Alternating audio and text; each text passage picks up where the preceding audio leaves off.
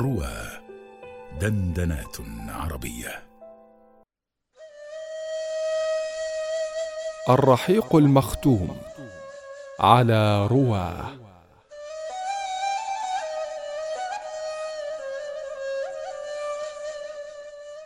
في ظلال النبوة والرسالة في غار حراء ولما تقاربت سنه صلى الله عليه وسلم الأربعين وكانت تأملاته الماضية قد وسعت الشقة العقلية بينه وبين قومه.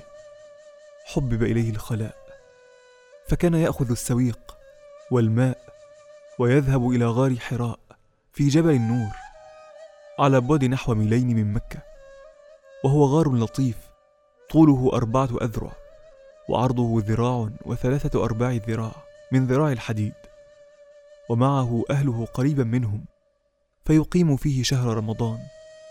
يطعم من جاءه من المساكين ويقضي وقته في العبادة والتفكير فيما حوله من مشاهد الكون وفيما وراءها من قدرة مبدعة وهو غير مطمئن لما عليه قومه من عقائد الشرك المهلهلة وتصوراتها الواهية ولكن ليس بين يديه طريق واضح ولا منهج محدد ولا طريق قاصد يطمئن إليه ويرضاه. وكان اختياره صلى الله عليه وسلم لهذه العزلة طرفا من تدبير الله له وليعده لما ينتظره من الأمر العظيم. ولا بد لأي روح يراد لها أن تؤثر في واقع الحياة البشرية فتحولها وجهة أخرى. لا بد لهذه الروح من خلوة وعزلة بعض الوقت وانقطاع عن شواغل الأرض وضجة الحياة. وهموم الناس الصغيرة التي تشغل الحياة. وهكذا دبر الله لمحمد صلى الله عليه وسلم وهو يعده لحمل الأمانة الكبرى وتغيير وجه الأرض وتعديل خط التاريخ. دبر له هذه العزلة قبل تكليفه بالرسالة بثلاث سنوات. ينطلق في هذه العزلة شهرا من الزمان مع روح الوجود الطليقة ويتدبر ما وراء الوجود من غيب مكنون حتى يحين موعد التعامل مع هذا الغيب. عندما يأذن الله.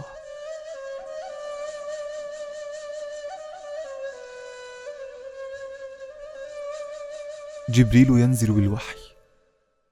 ولما تكامل له أربعون سنة وهي رأس الكمال وقيل ولها تبعث الرسل. بدأت آثار النبوة تتلوح. وتتلمع له من وراء آفاق الحياة. وتلك الآثار هي الرؤيا الصادقة. فكان لا يرى رؤيا إلا جاءت مثل فلق الصبح حتى مضت على ذلك ستة أشهر. ومدة النبوة ثلاث وعشرون سنة. فهذه الرؤيا جزء من ستة وأربعين جزءا من النبوة. فلما كان رمضان من السنة الثالثة من عزلته صلى الله عليه وسلم بحراء شاء الله أن يفيض من رحمته على أهل الأرض. فأكرمه بالنبوة وأنزل إليه جبريل بآيات من القرآن.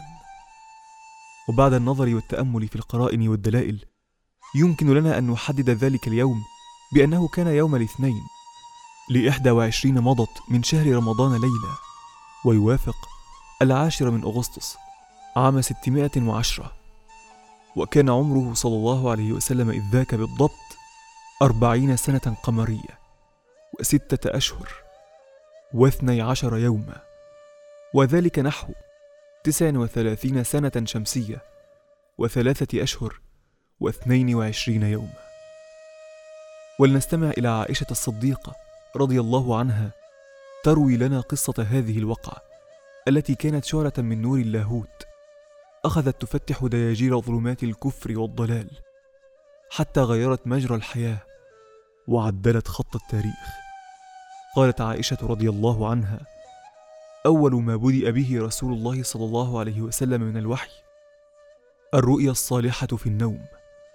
فكان لا يرى رؤيا إلا جاءت مثل فلق الصبح ثم حبب إليه الخلاء وكان يخلو بغار حراء. فيتحنث فيه وهو التعبد الليالي ذوات العدد قبل أن ينزع إلى أهله ويتزود لذلك ثم يرجع إلى خديجة فيتزود لمثلها حتى جاءه الحق وهو في غار حراء فجاءه الملك فقال اقرأ.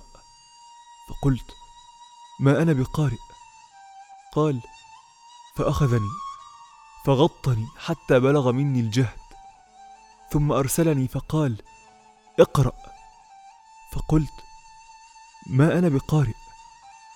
فأخذني فغطني الثالثة. ثم أرسلني فقال اقرأ باسم ربك الذي خلق. خلق الإنسان من علق. اقرأ وربك الأكرم. فرجع بها رسول الله صلى الله عليه وسلم يرجف فؤاده. فدخل على خديجة بنت خويلد فقال زملوني زملوني. فزملوه حتى ذهب عنه الروع فقال لخديجة ما لي؟ وأخبرها الخبر لقد خشيت على نفسي. فقالت خديجة كلا والله ما يخزيك الله أبدا إنك لتصل الرحم وتحمل الكل وتكسب المعدوم وتقري الضيف وتعين على نوائب الحق. فانطلقت به خديجة حتى أتت به ورقة بن نوفل ابن أسد ابن عبد العزى ابن عم خديجة. وكان امرأ تنصر في الجاهلية. وكان يكتب الكتاب العبراني. فيكتب من الإنجيل بالعبرانية ما شاء الله أن يكتب. وكان شيخا كبيرا قد عمي. فقالت له خديجة يا ابن عم اسمع من ابن أخيك. فقال له ورقة يا ابن أخي ماذا ترى؟ فأخبره رسول الله صلى الله عليه وسلم خبر ما رأى. فقال له ورقة هذا الناموس الذي نزله الله على موسى. ليتني أكون حيا إذ يخرجك قومك. فقال رسول الله صلى الله عليه وسلم أو مخرجيهم؟ قال نعم لم يأت رجل قط بمثل ما جئت به. إلا عودي وإن يدركني يومك أنصرك نصرا مؤزرا. ثم لم يلبث ورقة أن توفي.